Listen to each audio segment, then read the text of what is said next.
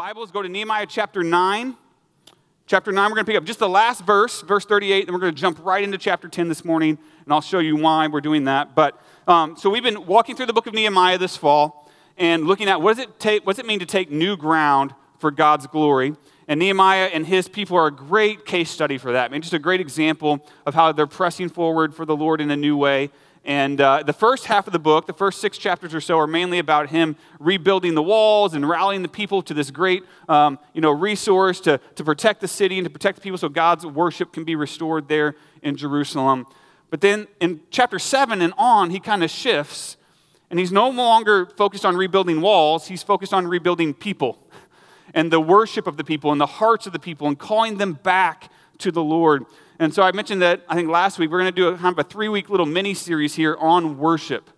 And what does it mean to really press in and take new ground in worshiping the Lord together? And last week we saw that started with humility and confession, right, of the people coming before the Lord.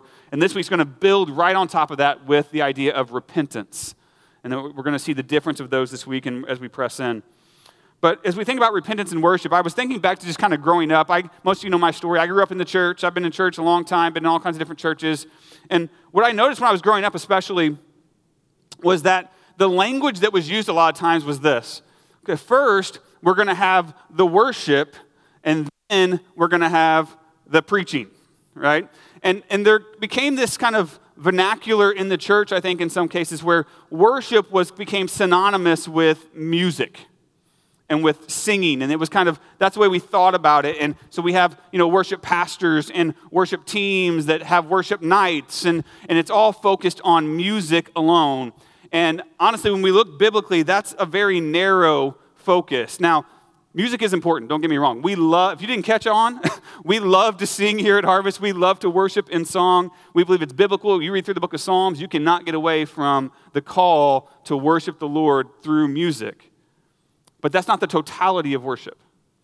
Right? And so we try to here at Harvest have a vernacular, have a, a language, because language creates culture, right? And so we try to have a language that speaks of worship in a broader sense.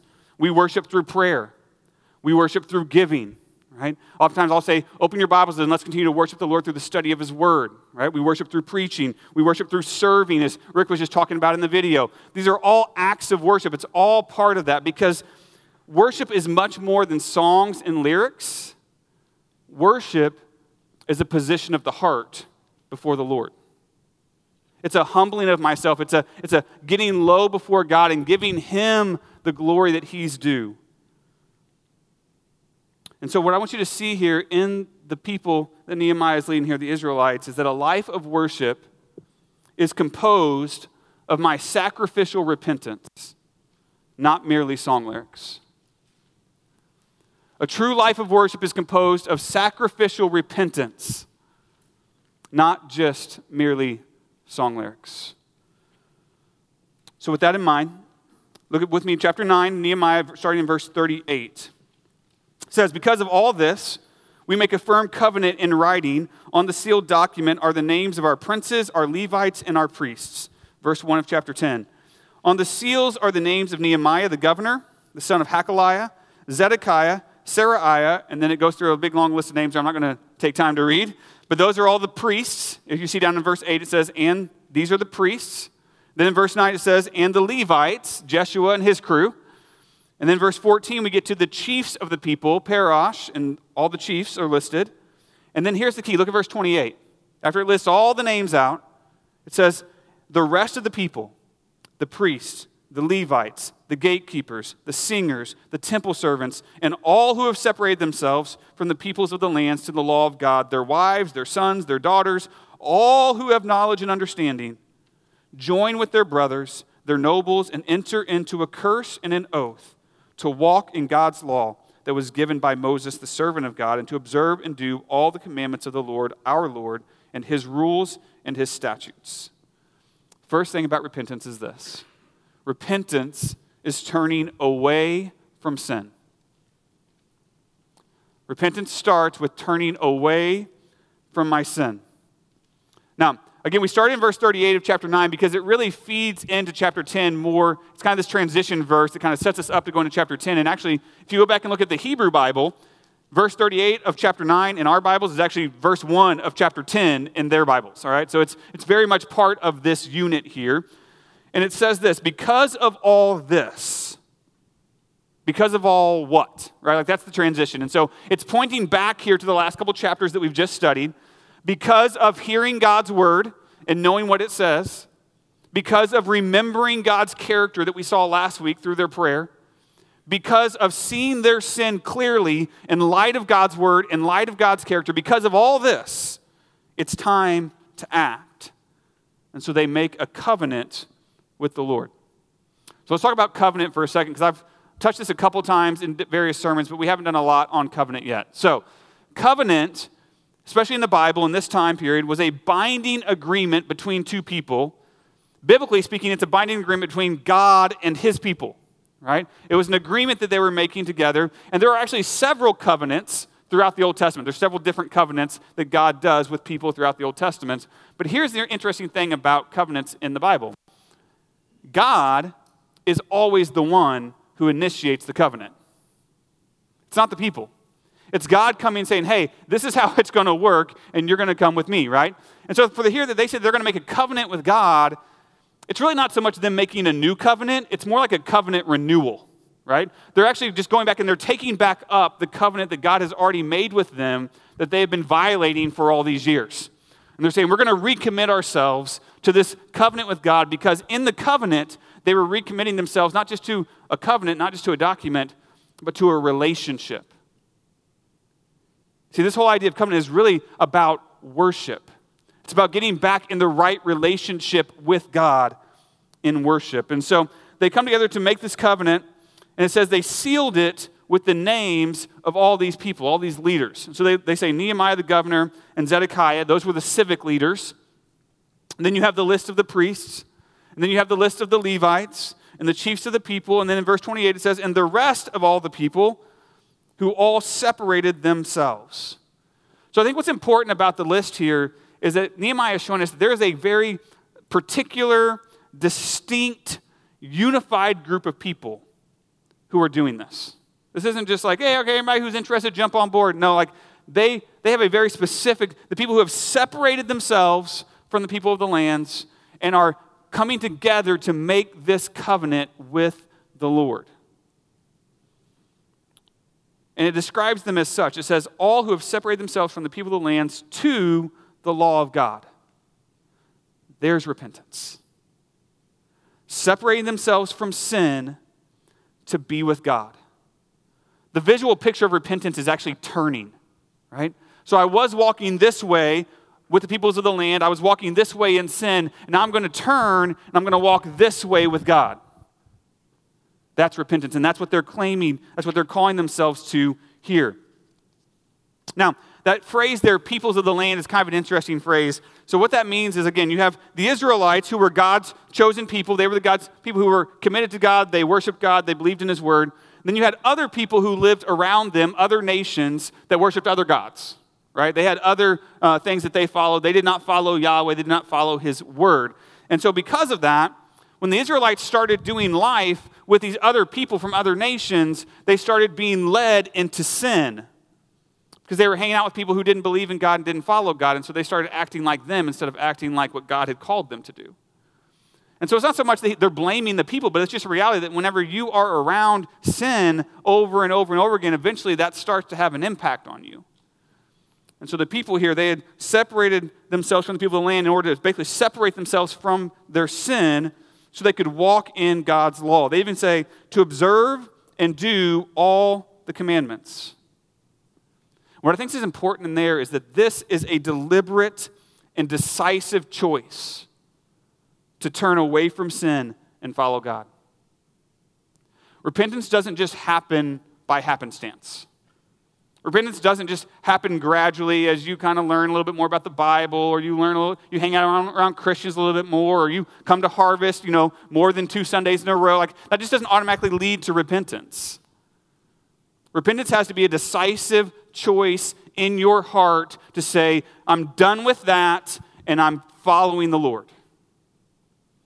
And that's what they're saying here in this. And they even go into the point of saying that we take upon a curse and an oath upon ourselves in, as part of this covenant. Now, the whole curse language feels a little weird to us.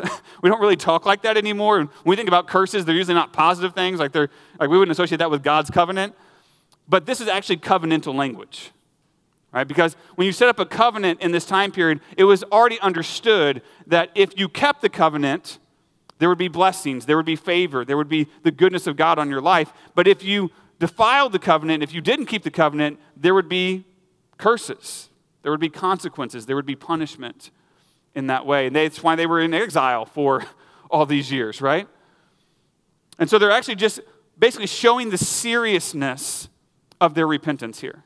Saying, like, God, we are all in with you. No more sin, only keeping God's law.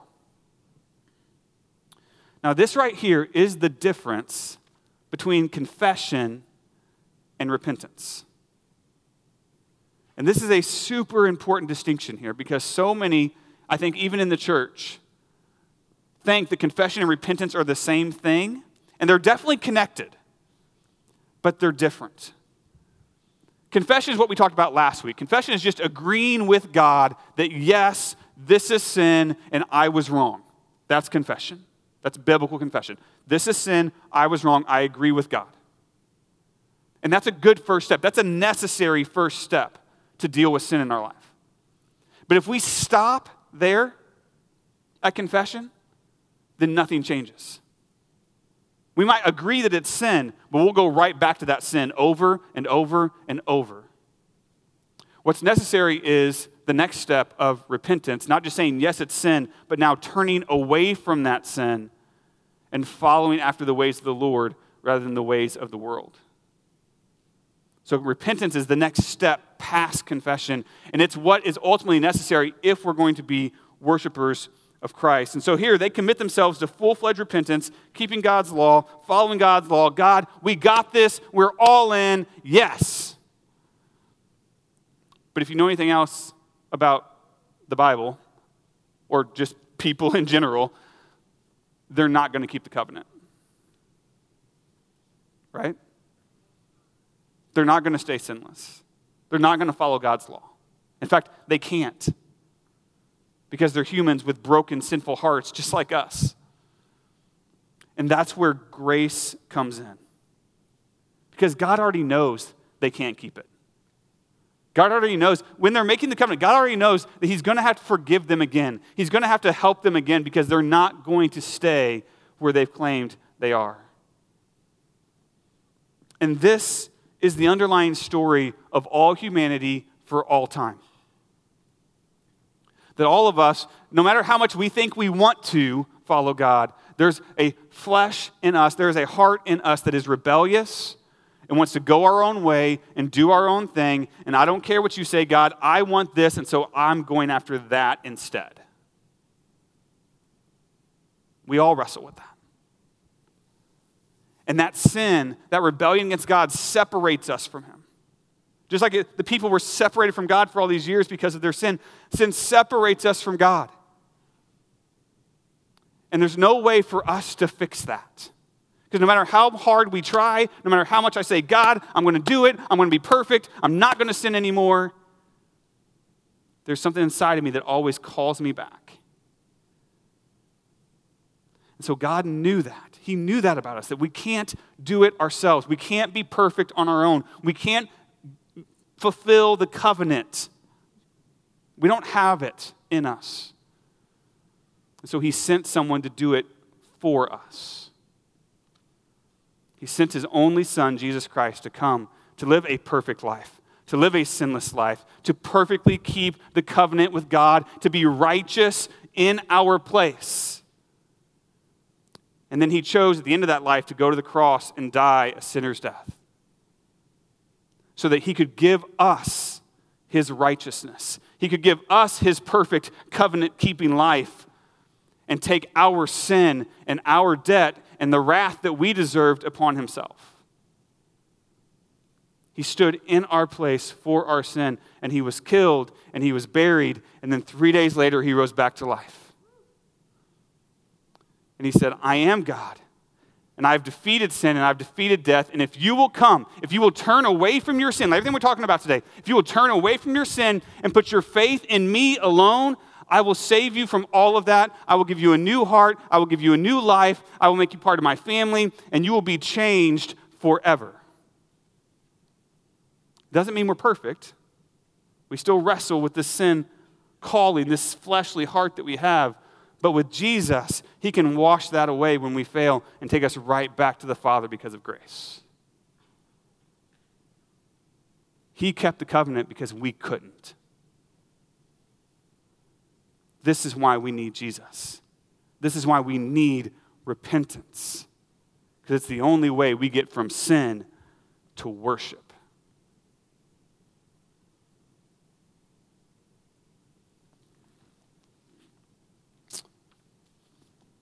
I don't know where you're at on that today.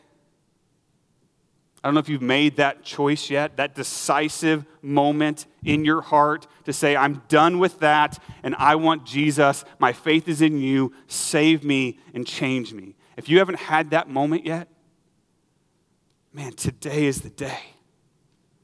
There is no better moment than right now for you to pray and ask God to save you from your sin and change your heart so you can have a whole new life with Him. I hope you'll do that. So the people here, they're repenting. They're turning from sin. They're confessing. They're repenting. And they're, they're, they're saying, God, we're going to follow you now. So I've noticed something in our house. I am, I am seriously, seriously, I am convinced that there is some hidden, secret, malicious part of TV and movies that hypnotizes our children. Has anybody else ever experienced this in your house? Right? Like, if there is a screen on anywhere around, my kids are out to lunch. Like you got you can you can't talk to them, you can't get them to do anything. They are just completely zoned in on the TV, no conversations, they are glued to it. And they could even care less about what the program is. It doesn't even matter what's on the screen. Like they are just. This summer, we were traveling on vacation to North Carolina, and we stopped at this little Mexican restaurant in the middle of nowhere, and we were getting some dinner, and they had like one little TV on the other side of the dining room playing like soccer or something in Spanish my kids could care less about soccer, and the only Spanish they know is like Dora style. You know what I'm talking about, right? So, like, there's no way they were interested in this, and yet they could not carry on a conversation at dinner to save their lives because they were just glued to this crazy screen. Sometimes at home, one or two of them will be watching something on TV, and the other one's supposed to be like doing homework or doing some chores or something. And if there's like if it's on in the same room, forget it. Or like I have to like physically go and turn them away from the screen and make them face the other direction or even take them to another room so they'll do what they're supposed to do. Because as long as that distraction is there, if they don't turn away from the distraction, they can't do what they're supposed to do. The same thing is true for us in sin. No matter how far away from it you are, no matter how small it is, no matter how much you care or don't care about it, if you are focused on that, if you are giving your attention, if you are hypnotized to the allure of sin in your life, you will not be able to follow Christ. You have to turn away. You have to put it behind you and follow Jesus. It's the only way. I can't walk in sin and worship God. I need repentance.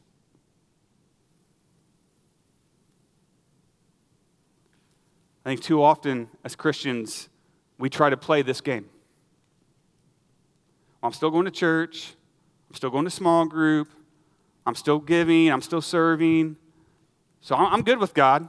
I can still have this little pet sin over here. I can still have this little thing hidden away in the closet of my life that it's my thing. Nobody has to know about it. It's just, it's not bothering anybody, right? I got, I got this under control. As long as I'm doing all this other stuff, I'm good. I'm worshiping the Lord. And God looks at all that stuff you're doing and says, hmm, no, it's tainted. Until you turn from this, all that is just lip service. Ha- worship has to flow from a heart of repentance. So that's the first thing about repentance. Second thing, look at verse 30. Now they get even more specific. It says, We will not give our daughters to the peoples of the land or take their daughters for our sons. And if the peoples of the land bring in goods or any grain on the Sabbath day to sell, we will not buy from them on the Sabbath or on a holy day. And we will forego the crops of the seventh year and the exaction of every debt. Uh, 32, we also take on ourselves the obligation to give yearly a third a part of a shekel for the service of the house of our God. For the showbread, the regular grain offering, the regular burnt offering, the Sabbaths, the new moons, the appointed feasts, the holy things, the sin offerings, to make atonement for Israel, and for all the work of the house of our God. We, the priests, the Levites, and the people have likewise cast lots for the wood offering to bring it into the house of our God according to our fathers' houses at times appointed year by year to burn on the altar of the Lord our God as it is written in the law. 35. We obligate ourselves to bring the first fruits of our ground and the first fruits of all of our fruit of every tree year by year to the house of the Lord. Also, to bring the house of our God to the priests who minister in the house of our God, the firstborn of our sons and our cattle, as it is written in the law, and the firstborn of our herds and of our flocks and to bring the first of our dough and our contributions, the fruit of every tree, the wine and the oil to the priests, to the chambers of the house of our God, and to bring to the Levites the tithes from the ground, from it, for it is the Levites who collect the tithes in all our towns where we labor. Second thing about repentance is this point number two repentance is being specific about my sin. Repentance is being specific about my sin. Here's the reality, friends you can't turn from sin unless you know specifically what you are turning from, right? It's got to be there first. It's kind of like whenever you go, somebody comes up to you and they're like, "Oh, I'm so sorry, you know that I that I, that I hurt you." And you're like, "Sorry for what?" Like, I don't know. I'm just sorry because I hurt you. No, no, no. That doesn't count. Like that's not that's not it. You have to be specific in order to turn from sin. The people here start getting specific about their sins. And we actually we see here two types of sin, two categories, if you will, that they repent of that are both exhibited. So let me give you the first one. The first one is the sins of commission. Okay? So the first category or type of sin is sins of commission. These this is when I do something that I'm not supposed to do. Okay? So I've been God said, don't do this, and I still do it. That's a sin of commission right? They give three examples of sins of commission here. Let me, let me point them out for you. It says, first of all, we will not give our daughters to the people of the land or take their daughters. What are they talking about there? Well, first of all, let me clarify. They are talking about interfaith marriage. Okay? They are not talking about interracial marriage. Right? Nowhere in the Bible does it speak against or say there's anything wrong with interracial marriage. That is perfectly fine.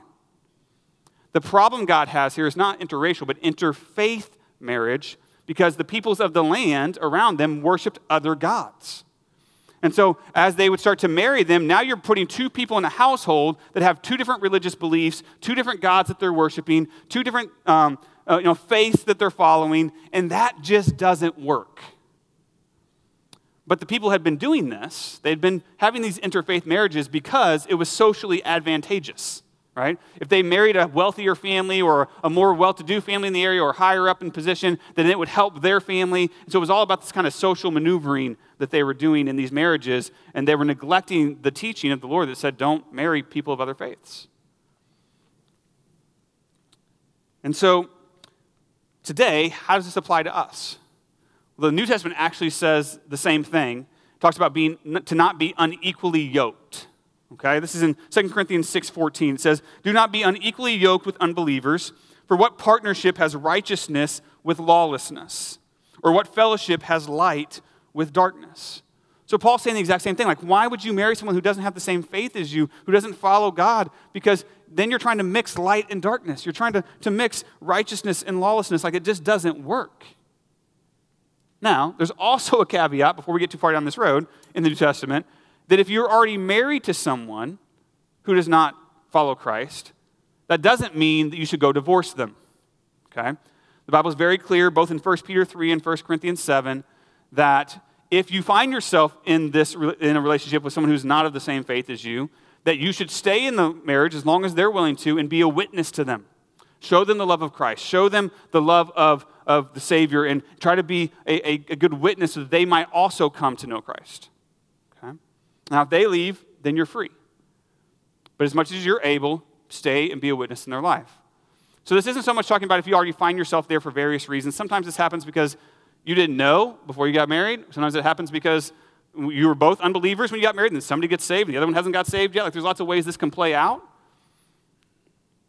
But what this is really talking about is if you're still single, don't marry an unbeliever. Which, by the way, if you're still single, that also means you probably, not probably, you shouldn't be dating an unbeliever. Because guess where that's headed? Okay?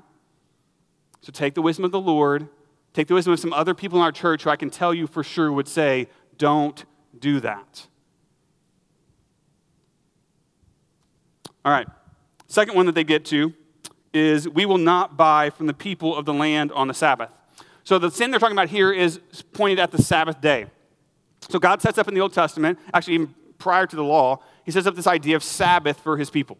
That we're supposed to take one day a week to rest, both physically and spiritually. This is a day of rest and set apart for the Lord for worship and for communion with Him. All right? Now, the Jews were actually pretty good about keeping the Sabbath. This is one of the ones they usually were pretty strict on. But what they're talking about here is that they weren't so much working on the Sabbath, but the other people around them in the land, the outsiders who didn't believe in God and didn't follow the Sabbath, they would come into Jerusalem or they would come into the Jewish cities and they would try to sell the Jews goods on the Sabbath. So it was kind of a gray area, right? It was kind of a loophole, if you will. They were like, well, we're not really sinning because we're not working, we're not making any other Jews work, we're just buying from these non Jews, so it's not that big of a deal. We can do that and it's okay. But here they're saying, no, we're going to stop buying from others on the Sabbath. Because what they're getting at is sometimes, maybe you've heard the same before, there's one thing to follow the letter of the law, it's a whole other thing to follow the spirit of the law. Right? The spirit of the law was set aside a day where you're not doing any type of business so you can be focused on the Lord and resting in Him. And they weren't doing that, so they're going to correct it now. So, again, does this still apply to us today? Absolutely. It was actually kind of funny. I was preparing for this, and I had a guy in, in, our church text me with a question. He's like, "Hey, me and my wife were having this conversation, blah blah blah. Is, you know, what do you say?" And I'm like, "Yeah, you need a Sabbath, right? This is still important for us today because we're still called to have this day of rest in the Lord, both physical rest and spiritual rest. And it's really about trust, right? Sabbath all comes down to trust. Am I willing to trust the Lord and do what He says and take one day off a week? And if I do that, do I trust God enough to take the other six days and get everything done that I need to get done? Will God take care of me? Will He take care of my business? Will He take care of my finances? Will He take care of my family the other six days if I give Him one? And the answer is yes, He will. But we have to be willing to let Him have control and to lay it down for a day and be like, all right, God, I trust you that when I come back tomorrow, everything's still going to be okay. The world's still going to be spinning, and, and we're all going to make it past next week, right? So, Sabbath is important. The third one they talk about is we will forego crops of the seventh year and the exaction of every debt. So this is pointed at kind of two laws in the Old Testament that both are, have this idea of generous stewardship, right? Being wise and generous stewards of what God has given us. So God had two things. He said, first of all, don't misuse the land. In other words, every seven years, take a year off, don't plant anything, give the ground a break so it can kind of refresh itself, and then you can move forward. This is why even farmers today oftentimes will rotate their fields, right? Because it needs a break every once in a while. That's just good stewardship. So God's saying, hey, take a, take a year off every seven years and trust me that I'm going to provide enough for you in the other six years the seventh year it can lay dormant and you'll be okay. So it's being a good steward of the land. And then it says, we're going to forego the exaction of every debt. So there was also a part of this where God said, every seven years you're supposed to um, basically dismiss or release any debt that is currently within the Jewish people. So if you made somebody a loan and they haven't got it all paid back yet and they're still struggling to pay it back after seven years, you need to release them from that. Right? Don't, don't take extra, don't, don't, don't exploit others' weaknesses in order to profit yourself. That's the idea. Basically, the whole idea here is for both of these is just to be gracious and generous because we have a God who is gracious and generous. But the people hadn't been doing that. They had been keeping the debts, they'd been keeping farming the land. And so, again, how does this apply to us today? This is a little bit more of a, a, a, a more of a harder parallel because we don't really have, most of us don't farm land anymore, right? Um, and, and we're not giving out personal debt loans. Like we have organizations that do that now. We don't do that personally so much anymore. But I think the spirit, again, the spirit of the law here is don't run your business, don't run your personal finances so tight and so leveraged that you don't have any space to be generous. That you don't have any space to let the Lord work and maybe take some time off for your family and like maybe, you know, like take some space when you need it. We don't always have to be turning a profit on everything all the time. Maybe we need to live a little less so that we can give God a little bit more of ourselves bit more of what He's asked us to do. Don't just look what you can gain from someone else, look what you can give to someone else. So, those are the three sins of commission that they talk about. But then they go through another list, and this is a different type of sin. It's called sins of omission. Sins of omission is when I'm not doing what I'm supposed to be doing. All right? So when God says, do this, but I'm failing to do it. Those are sins. And these are ones that are sometimes harder for us to catch because you're not necessarily going out and doing anything wrong. You're just not doing what God has called you to do or told you to do. Let me give you the examples they give here. So, first of all, it says, We will give yearly a third of a shekel for the service of the house of our God. What's that talking about? So, if you go back to Leviticus, God put in place what he called the temple tax, all right? Or that's what he didn't call it that, but the people kind of called it that. And so it was the idea that they, people were supposed to give an offering um, each year of a certain amount to the temple to be used for sacrifices, specifically for the atonement of their sins and other worship acts of sacrifice.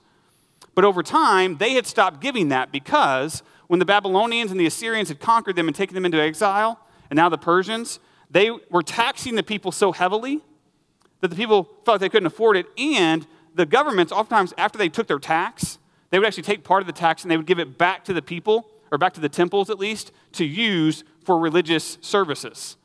And so basically, the temple tax right now is being paid by the government rather than by God's people. And God says, no, no, no. You're supposed to do this. It's not supposed to come from somebody else. This is for the atonement of your sins, right? This needs to be personal that you're the one giving this to the house of the Lord. And this is supposed to meant to support the worship of your God. And so you need to be the one sowing this in. And so they are recommitting themselves to give what God had always already told them to give that they were not giving to the temple. The second one says, We have cast lots for the wood offering to bring it into the house of our God. All right, so now the wood offering was needed for the sacrifices we just talked about because there was supposed to be a, basically this, this forever flame burning in the temple. Right? They were supposed to have this fire burning night and day, 24 7, so that anytime somebody came in to make a sacrifice, there would be a fire to do it on.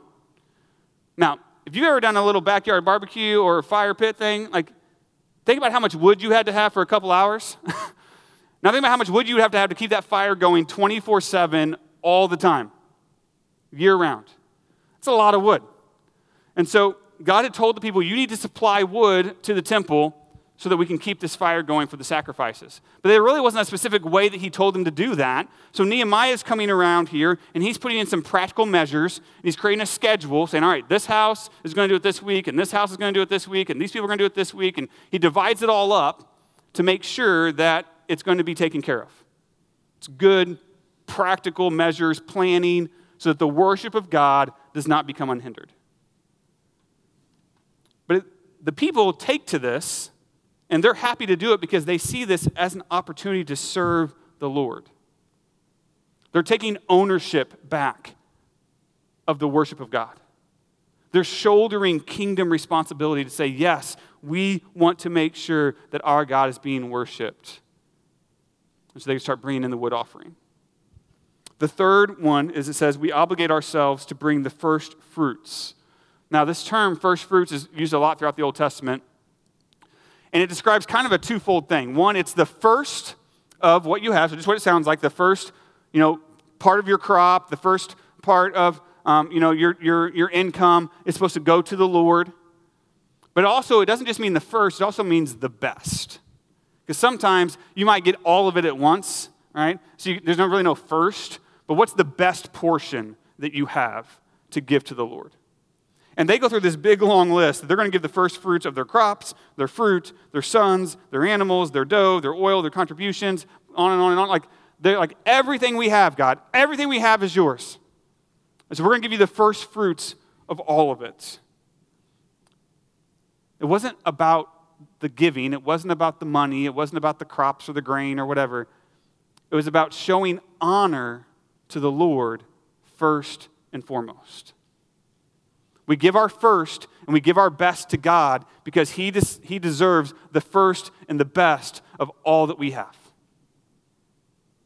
And that's what they're doing here. And they even throw in this word tithes that we've talked about before, too, which meant literally the first 10%. It's not just the first fruits, but there's an amount tied to it here, right? We're going to give the first 10% of what God has given us back to Him. And again, this is just showing their priority. The priority of their hearts was for the Lord and not just for themselves. So they hadn't been doing this, so they're going to start doing it again sin of omission. Now, all three of these kind of fall in the same categories, right? They're going to, the temple tax, they're going to give to the temple for the worship. They're going to uh, give the wood offering and serve the Lord in that way. And they're going to give their first fruits and their tithes as an offering to the Lord themselves. And so today, how does this apply to us as Christians, as a church? Well, it's really the same thing. We're supposed to worship God. He calls us to worship Him in many ways, and two of those ways are serving and giving. Right?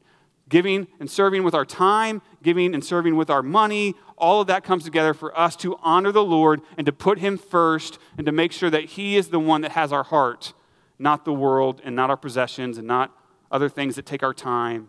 But we're putting God first. He's getting the first and the best of what we have to offer.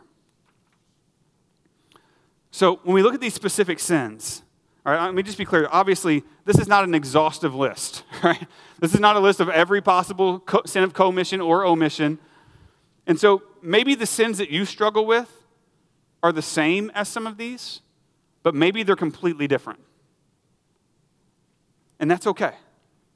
The real question isn't, is your sin on this list? The real question is, is your sin specific? The people here are being very specific with the Lord of here's how we're wrong, here's how we're sinning, and here's how we're going to change it. Here's how we're going to turn towards you. When I tell my wife that I'm sorry that I upset her, that's a nice apology, but it's not necessarily changing anything. When I'm saying, I'm sorry I ate the last piece of cheesecake, next time I will make sure I save you one, now we're getting somewhere, right? Like now, now we're making a difference. When I say, I, when I, when I, say you know, I, I don't want to hurt you, that's fine. But if I don't know how I'm hurting you, then I'm probably going to do it again. It doesn't change until you get specific. To stop a sin in your life, you have to specifically identify what it is and then turn away from it. So that's the question for you today. What specific sin are you struggling with in your life right now? Don't be scared to tell God what it is, because guess what? He already knows. Okay? He knows, and He knows that you know. So now it's just time for you to let yourself know that you know. And be specific. What's that sin for you? What, what's that one thing that you're doing or saying or thinking What's that thing that you're idolizing that's separating you from God today? Or maybe it's not one of those. Maybe it's a sin of omission. What are you not doing that God's told you to do that's separating you from God today?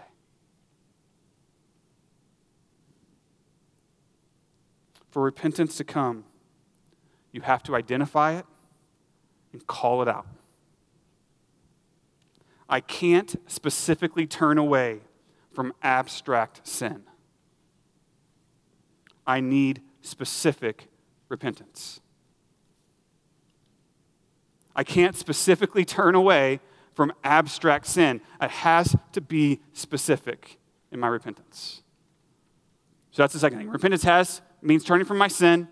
It means being specific about my sin. And then the third thing, look at verse 38, and we'll pull this together. It says, And the priest, the son of Aaron, shall be with the Levites when the Levites receive the tithes, and the Levites shall bring up the tithe of the tithes to the house of our God, to the chambers of the storehouse. For the, for the people of Israel and the sons of Levi shall bring the contribution of grain, wine, and oil to the chambers where the vessels of the sanctuary are, as well as the priests who minister, and the gatekeepers and the singers. We will not neglect the house of our God. Third thing is this repentance is turning to worship God. Repentance is turning to worship God. Notice the emphasis here in these last couple, it's really been throughout the whole chapter, but even here in these last verses, the focus Aaron, the priests, the Levites, the house of God, all of these things are what? They are vessels of holy worship unto the Lord. Sometimes I think we miss that because we don't we don't have priests and Levites and stuff. Like that's not our that's not the way we do worship anymore. But for them, this was the essence of worship the house of God with the people of God and the leaders of God, making sacrifice for them. This was their focus. And they get down to the last statement and they drive it home. We will not neglect the house of our God. What they're really saying right there is we will not neglect the worship of our God. It wasn't about a house. It wasn't about priests. It wasn't about an offering. It, it was about their heart for the Lord. It was about worship for their God.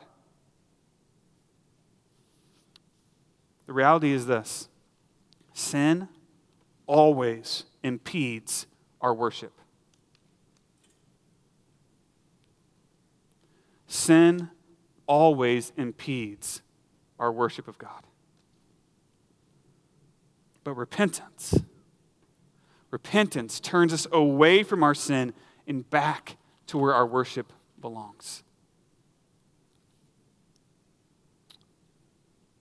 Let me say it like this Worship requires repentance, and repentance leads us to worship. Hand in glove. Can't have one without the other. So, if that's true, then, church, we need to get serious about repentance in our lives. And repentance requires Jesus.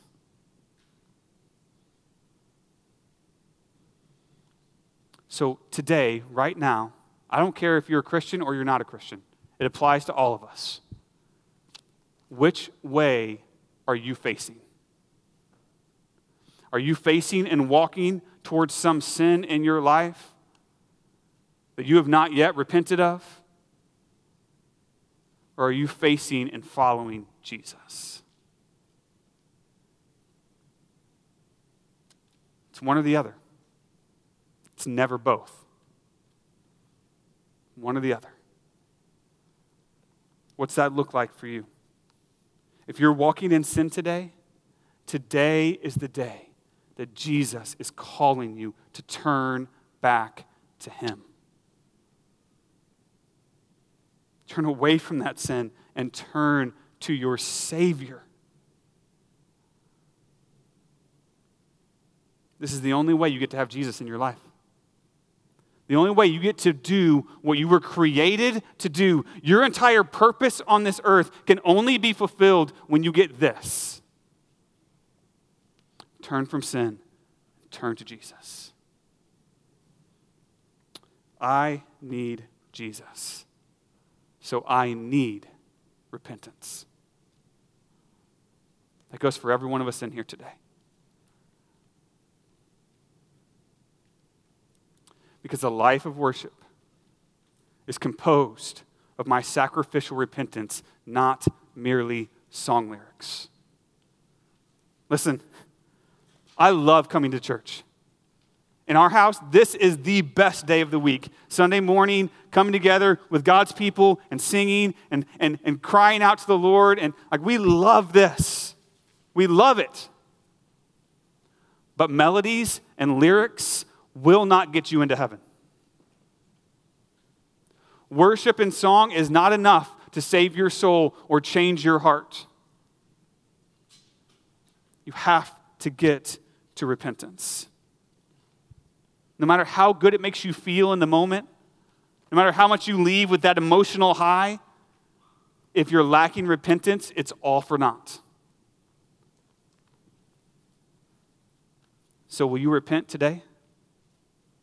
Whatever the Holy Spirit's putting its finger on in your life right now, whatever He's bringing to the top of your mind, Christian, will you repent of that sin today?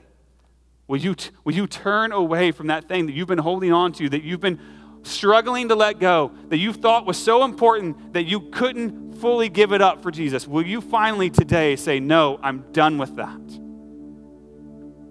I'm following Jesus.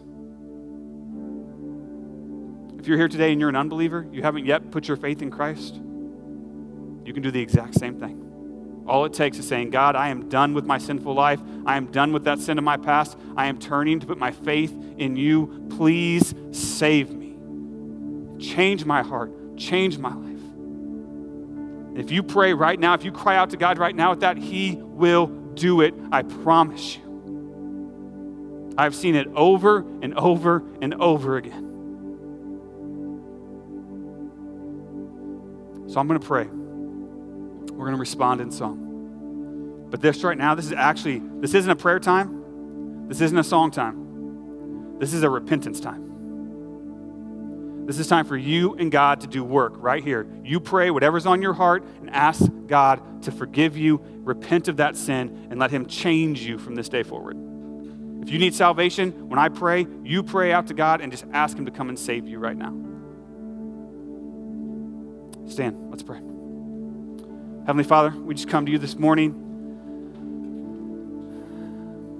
God, we, we do love to be in your presence. We love to come on Sundays. We love to worship. We love, Lord, to, to be here and doing this together as a church family, Lord. And we thank you, God, for calling us to this, for calling us out of our sin, calling us into your grace and into your forgiveness. God, we need that. Lord, it is very, very clear from your word that we are sinners in need of repentance. We need to turn from our sin and worship and follow you, God. So do that right now. Lord, convict our hearts right here, right now. Lord, bring up that specific sin in our lives that we're still holding on to, God. And then fill us with a desire to turn to you instead.